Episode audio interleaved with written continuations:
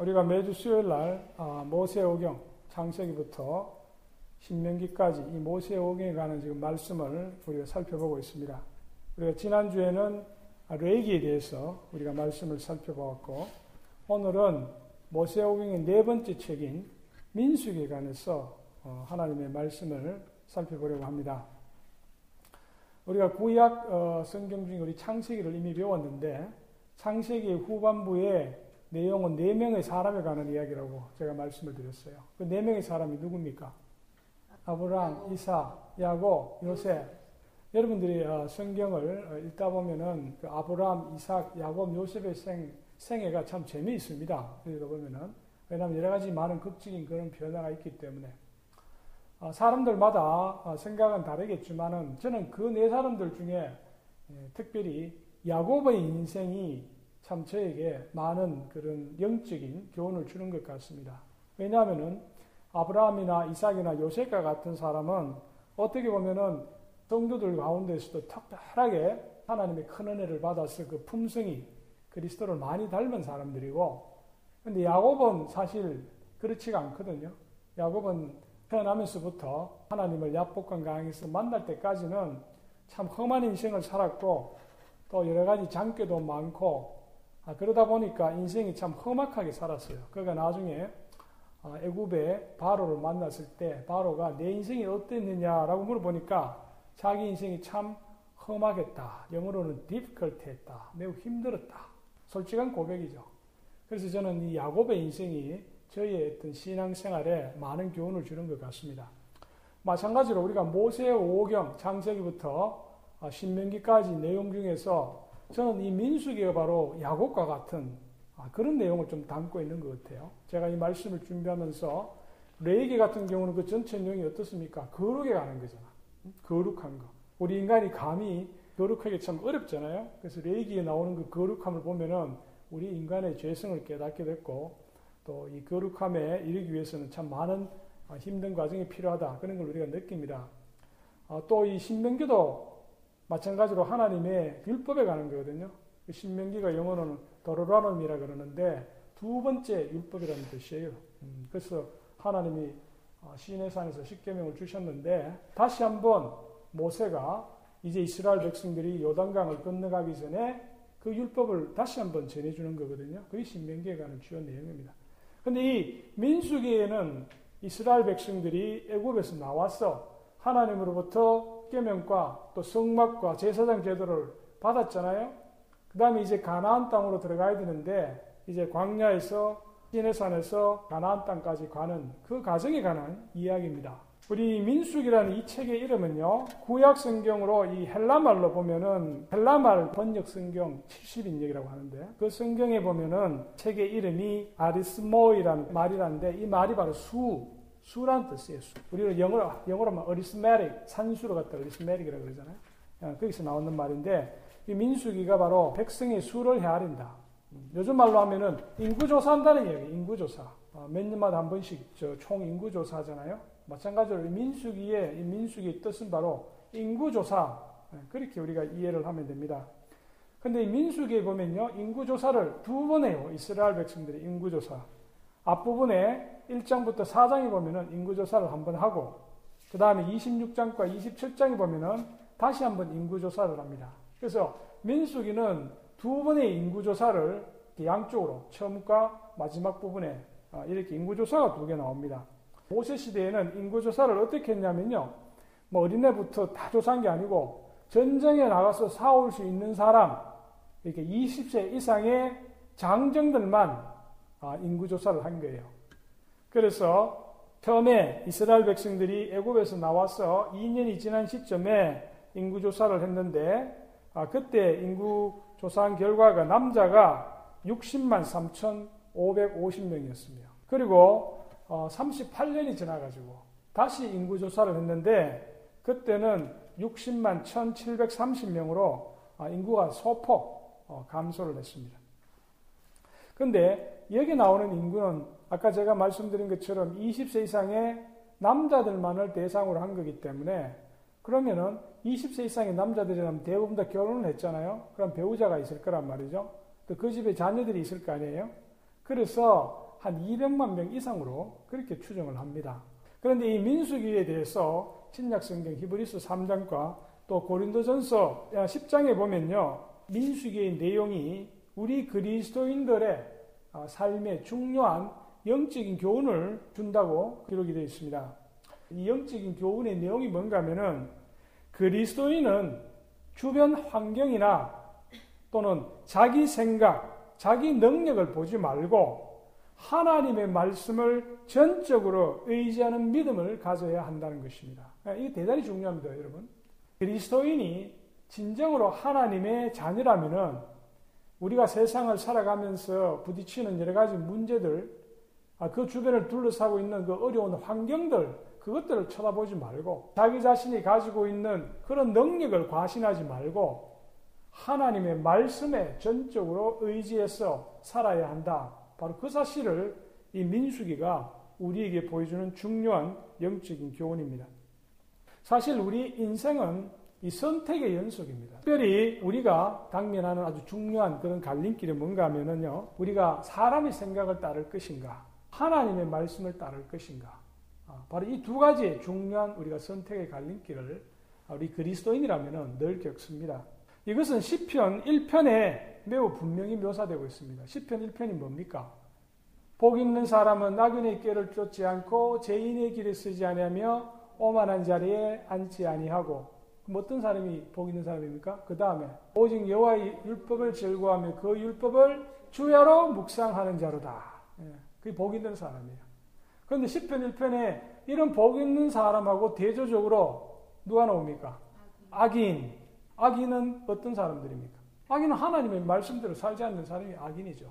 성경에서 악인이라고 할 때는 이 복 있는 사람의 반대되는 사람.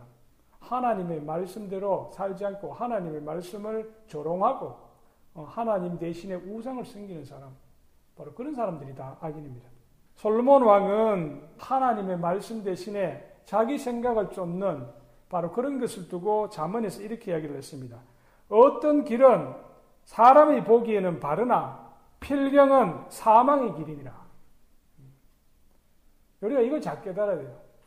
이 겉으로 보면은 세상적인 거로 보면은 아 이게 내한테 지금 당장에 유리 유리할 것 같고 아 이게 지금은 당장에 맛있을 것 같고 이게 나를 앞으로 성공으로 끌어줄 것 같지만은 그런 것 중에 사실상 어떤 것은 우리를 사망으로 이끈다 이거죠.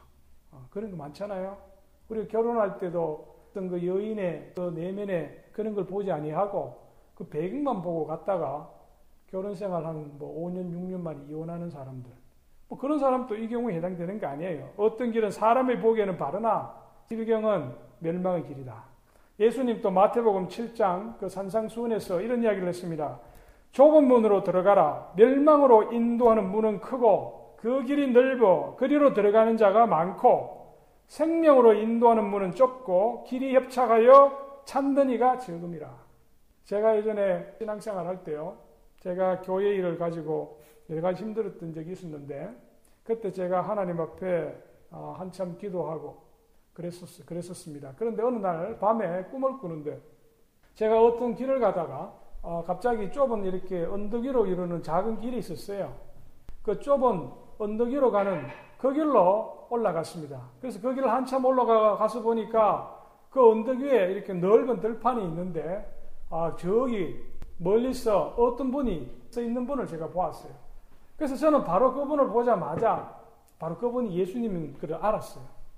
그 제가 그분한테 가까이 가서 가니까 그분이 저를 이렇게 아주 따뜻하게 안아주시는 그런 제가 꿈을 꾸었습니다. 꾸었습니다. 근데 지금도 저는 그때 주님이 저를 안아주실 때 그 따뜻함을 참 잊을 수가 없어요. 그건 정말 말로 표현할 수 없는 그런 따뜻함이었어요. 아, 그때 저는 꿈에서 깨어나서 느낀 게 뭔가 하면은 오늘 방금 제가 읽은 이 예수님의 이 마태복음 7장에 나오는 말씀처럼 제가 큰 길로 가지 아니하고 주를 위해서 제가 그 십자가를 지는 바로 그 좁은 길로 가니까 주님께서 그것을 보시고 저를 위로해 주시면서 안아 주신 것이 아닌가 저는 그렇게 아, 생각을 했었습니다. 민수기가 우리에게 말해 주려고 하는 것이 바로 이것입니다. 우리가 하나님의 약속의 말씀을 따라 살면은 우리가 살고 우리가 그것을 거부할 때 우리가 죽음에 이른다는 것을 분명히 말해주고 있습니다. 이스라엘 백성들은 애굽의 종살이에서 나와가지고 그렇지만 아직 약속의 땅 가나안에는 들어가지 못한 채 광야 생활을 하고 있습니다. 어떻게 보면은 현대 살아가는 그리스도인들도 이스라엘 백성들과 마찬가지입니다. 그래서 오늘날 우리가 살아가고 있는 이 생활이 이스라엘 백성들이 광야 생활과 비슷한 점이 있다. 우리가 그렇게 생각할 수 있습니다. 우리 민수기도 이건 이제 세 부분으로 나눌 수 있습니다. 이렇게 이해하시면 좋아요. 민수기는 아까 제가 뭐라고 그랬습니까? 그건 인구조사라고 그랬잖아요. 민수기는 인구조사가 세 번 나온다. 두 번 나온다 그랬어요. 앞부분에 하나, 뒷부분에 하나. 그렇게 나옵니다. 앞부분에 이 인구조사는 뭡니까? 이스라엘 백성들이 애굽에서 나왔어. 2년이 지난 시점에 조사를 한 거예요. 그런데 우리가 민수기를 좀 읽어보신 분들은 알지만은 이 사람들이 어떻게 됩니까? 나중에. 이 사람들이 나중에 이제 요단강을 건너서 들어가는 거예요? 아니죠. 그 사람들이 결국 광야에서 다 죽게 돼요.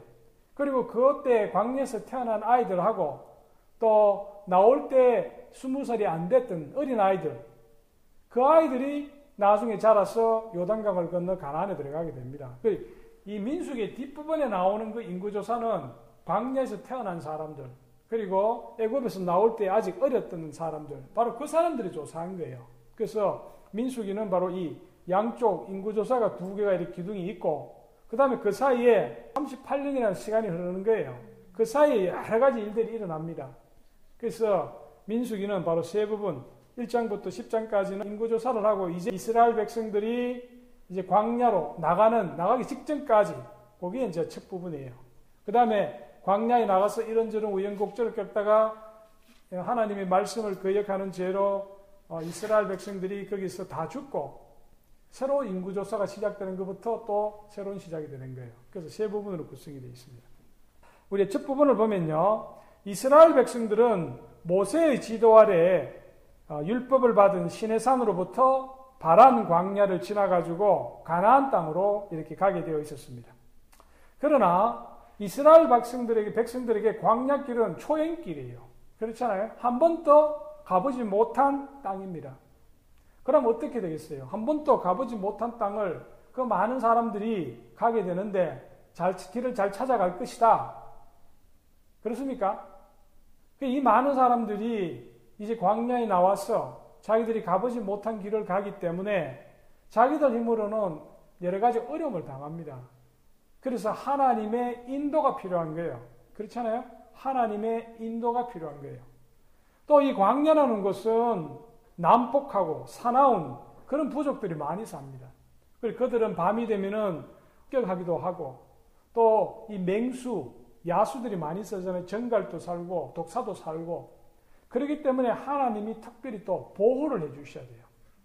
그래서 광약길에서 이스라엘 사람들에게 가장 필요한 것은 두 가지입니다. 하나는 하나님의 인도, 하나님이 앞서가시면서 길을 인도해 주시는 거고, 또 하나님이 이스라엘 백성들을 적으로부터 또 맹수로부터 보호해 주시는 것, 인도와 보호, 네, 이것이 바로 절대적으로 필요합니다.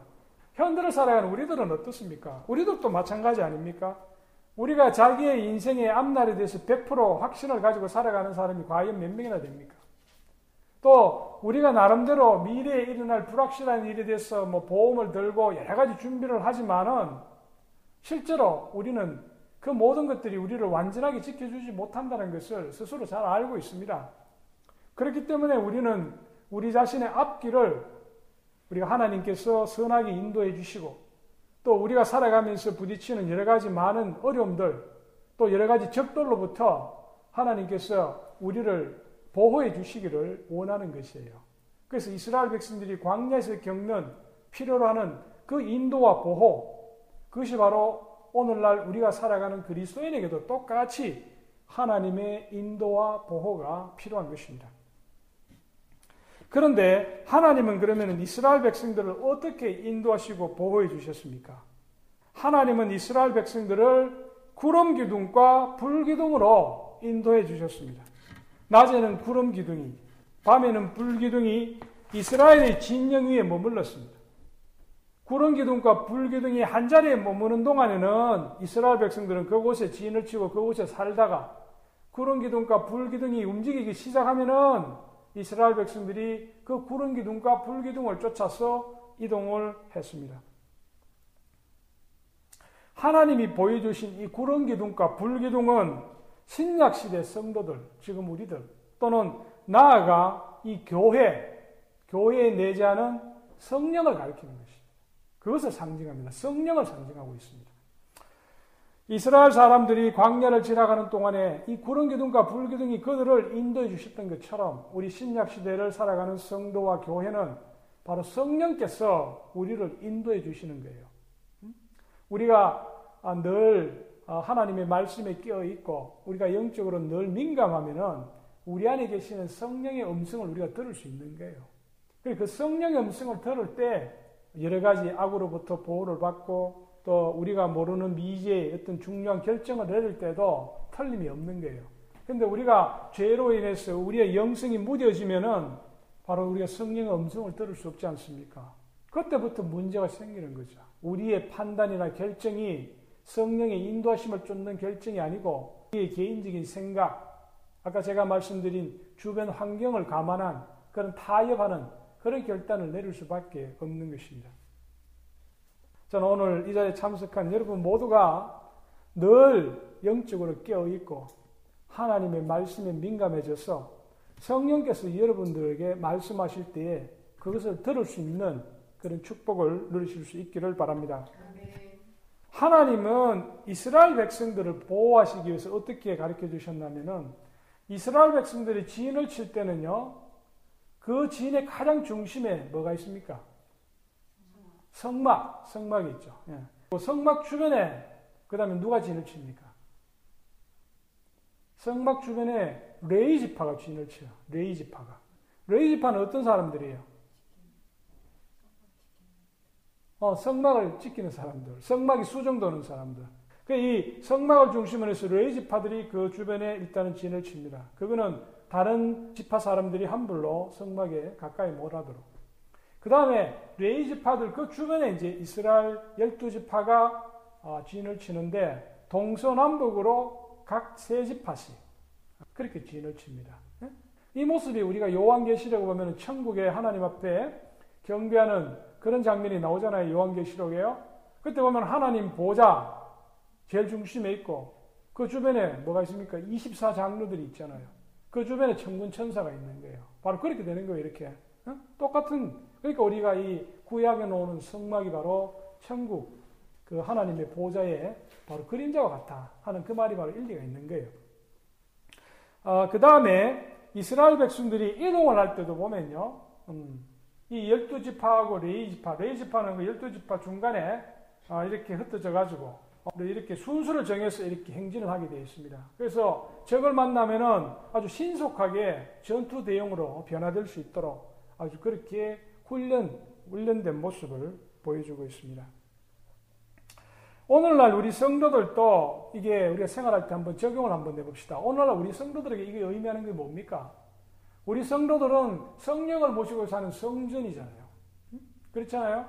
그 다음에 우리가 우리 주변에 보면 레이지파 같은 게 있어야 되잖아. 그런 게 뭐를 의미합니까? 우리가 우리 안에 성령을 모신 성전이기 때문에 우리는 세상 가운데 살지만은 세상과 우리와의 사이는 어느 정도 이런 경계가 있어야 된다는 거예요.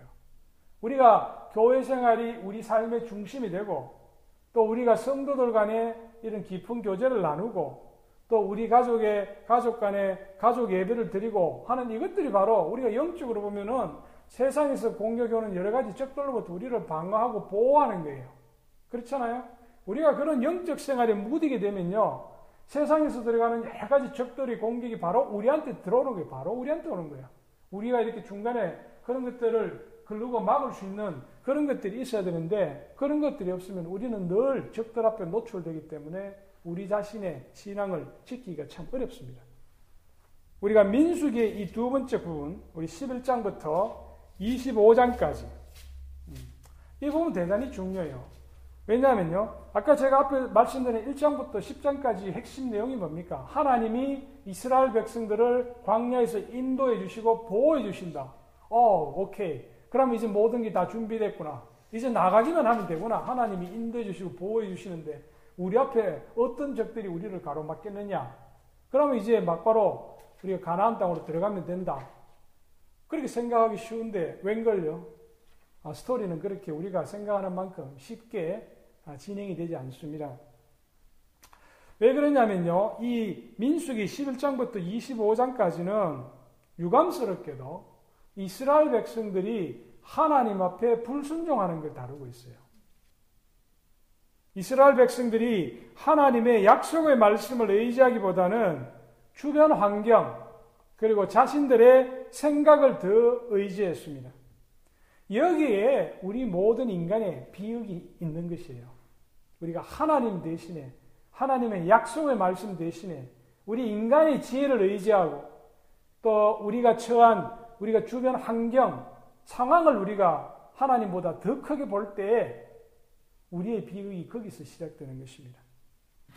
이 민수기의 둘째 부분에서는요, 이스라엘 백성들이 보여주는 세 종류의 불순종, 세 종류의 불평에 대해서 말해주고 있습니다. 그리고 그에 대한 하나님의 징계를 다루고 있습니다. 예, 우리가 앞에 부분하고는 완전히 내용이 전혀 달라지는 거죠. 이스라엘 백성들은 세 가지를 불평을 했습니다. 첫 번째는요, 자신들이 처한 상황에 대해서 불평을 했습니다. 이스라엘 백성들은 광야를 지난 동안에 먹을 것이 부족하게 되자 그걸 불평했습니다. 또 물이 부족하니까 물에 대해서 불평했습니다. 심지어 하나님이 주신 만나에 대해서도 불평을 했습니다. 그래서 이 만나가 이스라엘 백성들의 그 까다로운 식욕, 까다로운 식성을 만족시켜 주지 못했습니다. 이스라엘 백성들이 애굽에서 먹던 거 노예 생활을 하면서 어, 이스라엘이 애굽에서는 풍족하게 먹었겠죠. 뭐 그 애굽이 뭐 자체가 풍족한 나라니까. 하나님은 원래 이스라엘 백성들이 광야에서 오랫동안 지내는 것을 원하지 않았습니다. 그거는 이스라엘 백성들이 신속히 광야를 지나서 하나님의 말씀대로 가나안 땅을 정복해서 그 땅에 들어가서 자신들이 원하는 것을 마음껏 아, 먹을 수 있도록 그렇게 하기를 원했습니다. 만나는 잠시 동안 광야를 지나는 기간을 위해서 하나님이 준비하신 엄숙이었습니다. 그러나 그것들은 그들은 그것을 참지 못하고 불평하다가 결국 하나님 앞에 불순종의 태도를 보였습니다. 이스라엘 백성들은 이 만나뿐만 아니라 고기의 부족을 또 우리 모세에게 원망했습니다. 그래서 하나님은 그들이 고기가 질릴 때까지 한 달 동안 그냥 메추라기를 그냥 부어주신 거야. 이제 고기가 이빨에 껴가지고 이제 신물이 날 정도로 이스라엘 사람들이 먹었는데 그때 또 고기 때문에 하나님 앞에 원망을 했습니다. 네, 이것은 우리 인간이 가지고 있는 아주 고질적인 아주 이 죄성이에요. 그렇죠? 어, 우리가 없으면 그때 또 불평하고 또 주어지면 또 또 딴 걸 가지고 불평하고 늘 우리가 그렇습니다. 이스라엘 백성들은 애굽에서 노예 생활을 하면서 하나님께 구원해 달라고 그렇게 요청했으면서도 이제 광야에 나와서 어려움을 당하니까 아 예전 애굽 생활이 좋았다. 우리를 애굽으로 다시 보내달라. 아 그런 아, 생각을 합니다. 저는 아, 이 이스라엘 사람들의 삶을 보니까 어떻게 보면 좀 마음이 찔리는 게 있어요. 저도. 음? 어, 저도 이렇게 신앙생활 일을 하면서 또 이제 전도사가 되고 하니까 어, 이제 어떻게 보면 세상 사람들하고는 달리 좀 이제 자유를 조금씩 제약을 받잖아요. 뭐 하고 싶은 거 있어도 제가 마음껏 못 하잖아요. 이제 공인이 돼버렸잖아요. 이제 안수받고 목사가 되면은 좀 더 제가 여러 가지 면에서 성도들의 모범이 돼야 되기 때문에 제가 말하고 행동하고 이런 것들이 좀 더 신중해야 됩니다. 그러다 보면은 과거에 제가 예수님 믿기 전이나 또는 평신도로 있을 때 좀 자유로웠던 게 그리워질 때가 있어요. 그렇지 않습니까? 아, 그런 걸 저는 좀 생각을 해봤습니다. 그 성도들이 신앙생활 하면서 교회 다니지 않을 때 그런 자유를 우리가 그리워합니다. 마치 아, 이스라엘 백성들이 광야에 나와서 종살이, 종살이 하던 애굽을 그리워하는 것과 비슷합니다. 그런데 하나님은 불순종하는 그들에게 징계를 하셨습니다. 이 불로 징계를 하시고 또 전염병, 독사로 이렇게 징계를 하셨습니다. 오늘날 우리 그리스도인에게도 마찬가지입니다. 우리가 신앙생활을 하는 가운데 어려움을 겪을 때 불평을 하거나 또는 인생길에서 마주치는 어려움으로 인해서 우리가 하나님을 원망할 때에 그런 분들은 이스라엘 백성들처럼 하나님으로부터 여러 가지 형태로 징계를 받게 됩니다. 그래서 우리가 어려움을 당하더라도 우리가 하나님을 원망해서는 안 됩니다. 이스라엘 백성들은요, 그들이 처한 상황에 대해서 불평했을 뿐만 아니라 하나님이 약속하신 축복에 대해서도 불신을 했습니다. 이스라엘 백성들은 마침내 가나안 땅 근방에 왔습니다. 하나님은 이스라엘 백성이 가나안으로 진격해서 그 땅을 차지하기를 원했습니다. 그런데 이스라엘 백성들은 아무래도 의심이 들어서 어, 열두 지파에서 한 사람씩 뽑아서 정탐꾼을 어, 가나안 땅으로 들여다보냅니다. 그리고 그 정탐꾼이 그 가나안 땅에서 며칠을 보냅니까? 일주일입니까? 10일입니까? 30일입니까? 40일입니까? 따라하는 거예요. 어? 아유, 참 걱정됩니다. 여러분, 여러분. 40일입니다. 40일. 이 40이라는 숫자가 오늘 여기서는 어떤 의미냐면요. 이스라엘 백성들이 40년 동안 고난을 받잖아요. 왜 40년입니까? 이 정탐꾼이 40일 동안 거기서 보냈다 왔기 때문에 그 하루를 1년으로 쳐서 40년을 광야에서 보내는 거예요. 어? 우리 예수님이 공생이 시작하시기 전에 40일이잖아요. 어? 그렇죠? 어, 이 40이라는 숫자는 성경에 보면은요, 어떤 그 고난을 의미해요. 고난. 아, 고난 속에서도 하나님의 새로운 회복을 기다리는 그럴 때 우리가 40이라는 숫자가 많이 사용됩니다. 그런데 이 12명의 정탐꾼들이 가나안에 가서 어땠습니까? 올 때 뭐를 가져왔습니까? 전리품으로. 거대한 포도송이를 하나를 포도송이 하나를 땄는데 혼자 못 들고 오는 가지고 두 사람이 어깨에다가 이렇게 집백을 해가 거기다가 웬 포도송이 그렇게 어, 하여튼 뭐 그때는 이 땅이 지금보다는 비옥했던 모양이에요. 이 땅이 워낙 비옥하다 보니까 그 포도송이 하나가 두 사람이 들고 올 정도면 야, 그 대단한 거죠. 예. 그래서 그 땅이 정말 하나님이 말씀하신 잭과 꿀이 흐르는 땅이라는 걸 그들이 알았습니다. 그런데 문제는 뭡니까? 문제는 문제는 그곳에 사는 사람들이 기골이 너무 장대해가지고 자기들이 들어가서 싸우면은 자기들이 질 것 같다는 두려움에 빠진 거예요. 자기들은 메뚜기 같고 그 사람들은 거인이라. 예. 하나님이 함께 해 주시겠다고 하는데 이스라엘 백성들은 하나님을 보지 못하고 하나님의 그 약속을 믿지 못하고 자기들의 힘으로 그 사람들하고 대적하는 이것만 생각하는 거예요. 이스라엘 백성들은 애굽에서 하나님의 그 놀라운 능력을 보고 나왔으면서도 막상 이제 가나안 땅 진입을 앞두고 거기에 사는 사람들이 워낙 기골이 장대하니까 하나님의 그 능력을 잊어버리는 거예요. 우리 많은 그리스도인들이 이렇게 살고 있습니다. 현재 자기 자신의 삶에 대해 만족하지 못하면서도 하나님이 성경 말씀을 통하여 예비하신 그 축복의 땅으로는 들어가려고 하지 않습니다. 이스라엘 백성들이 이 보여주고 있는 태도는 죄성을 가진 인간이 보여주는 공통된 특징입니다. 하나님은 자신의 축복의 약속에 대해서 불평하는 이스라엘 사람들에게 너희 20세 이상 되는 모든 사람들은 가나안 땅에 들어가지 못하고 광야에서 다 죽게 되고 너희들이 가나안 땅에 지금 들어갔으면은 전쟁에 져서 자기들이 자식이 포로가 될 거다 하고 생각했던 그 어린아이들이 장성하면은 그때 가나안 땅에 들어가게 될 거다.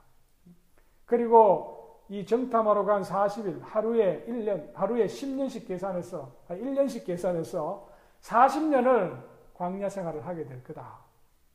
그렇게 징계를 하신 거예요. 이스라엘 백성은 이미 2년을 광야에서 보내기 때문에 38년만 더 보내면 되는 거예요. 예?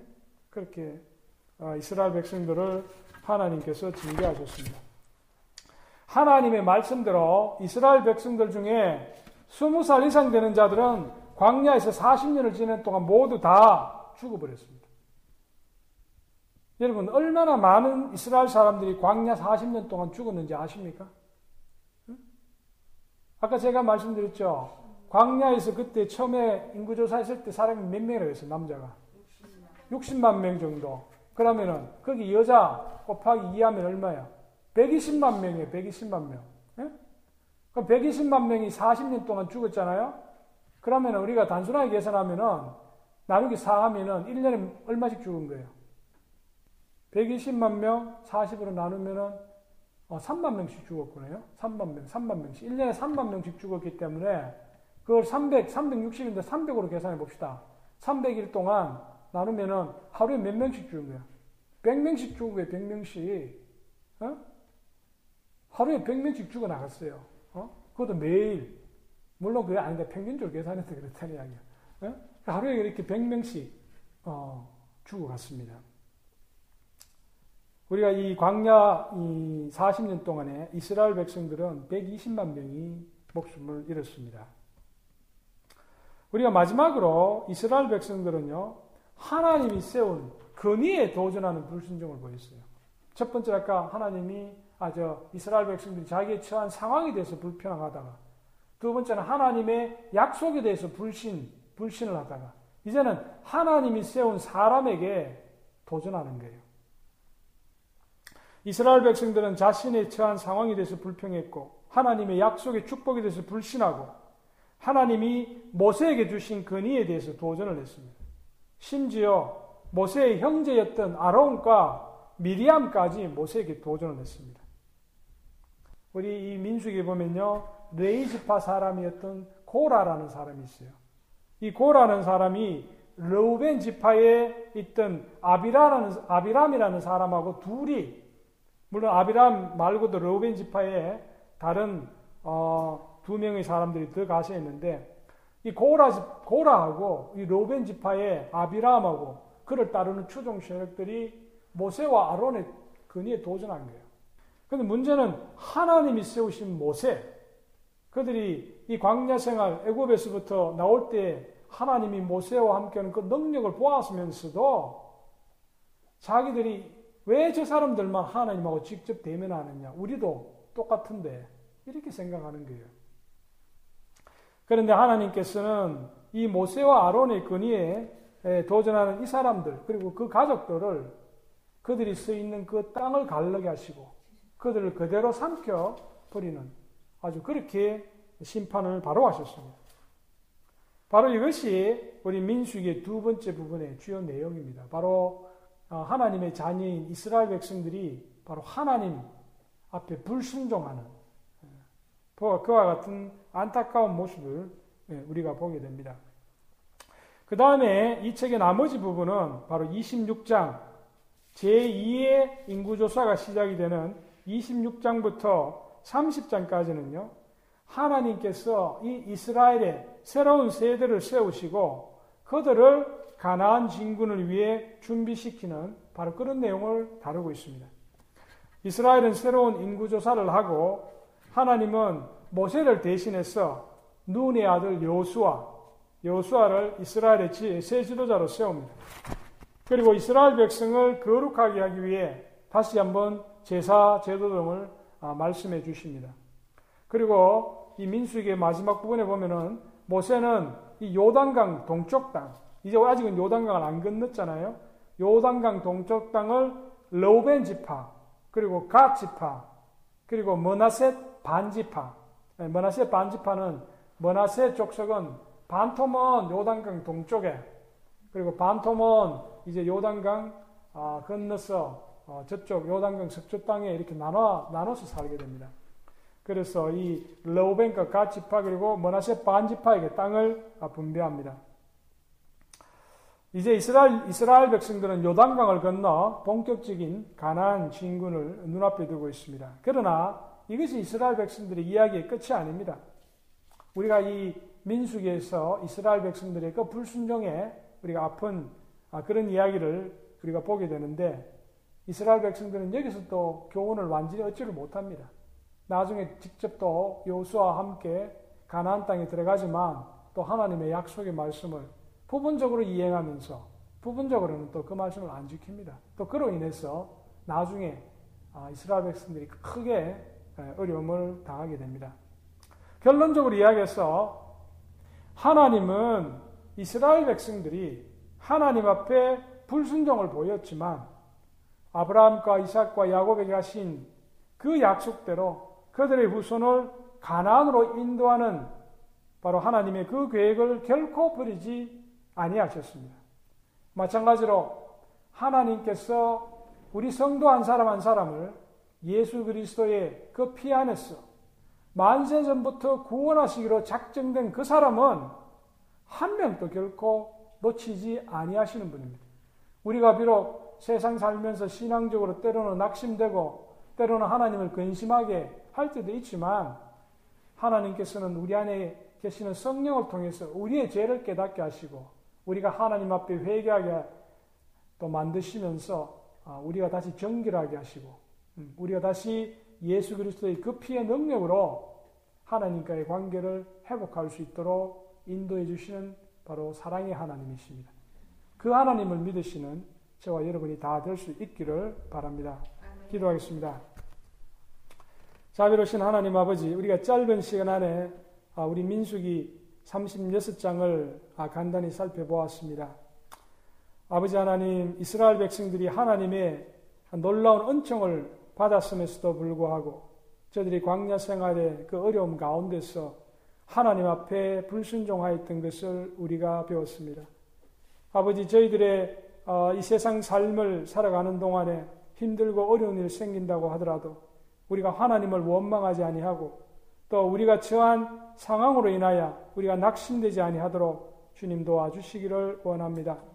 날마다 우리 갈렙과 또 요수아와 같은 그런 굳건한 믿음으로 하나님이 성경 말씀을 통해 우리에게 약속하신 그 약속을 신실히 믿고 나아가는 저희들 다 될 수 있도록 주님 도와주옵소서. 우리 주 예수 그리스도의 이름으로 감사하며 기도드리옵나이다. 아멘.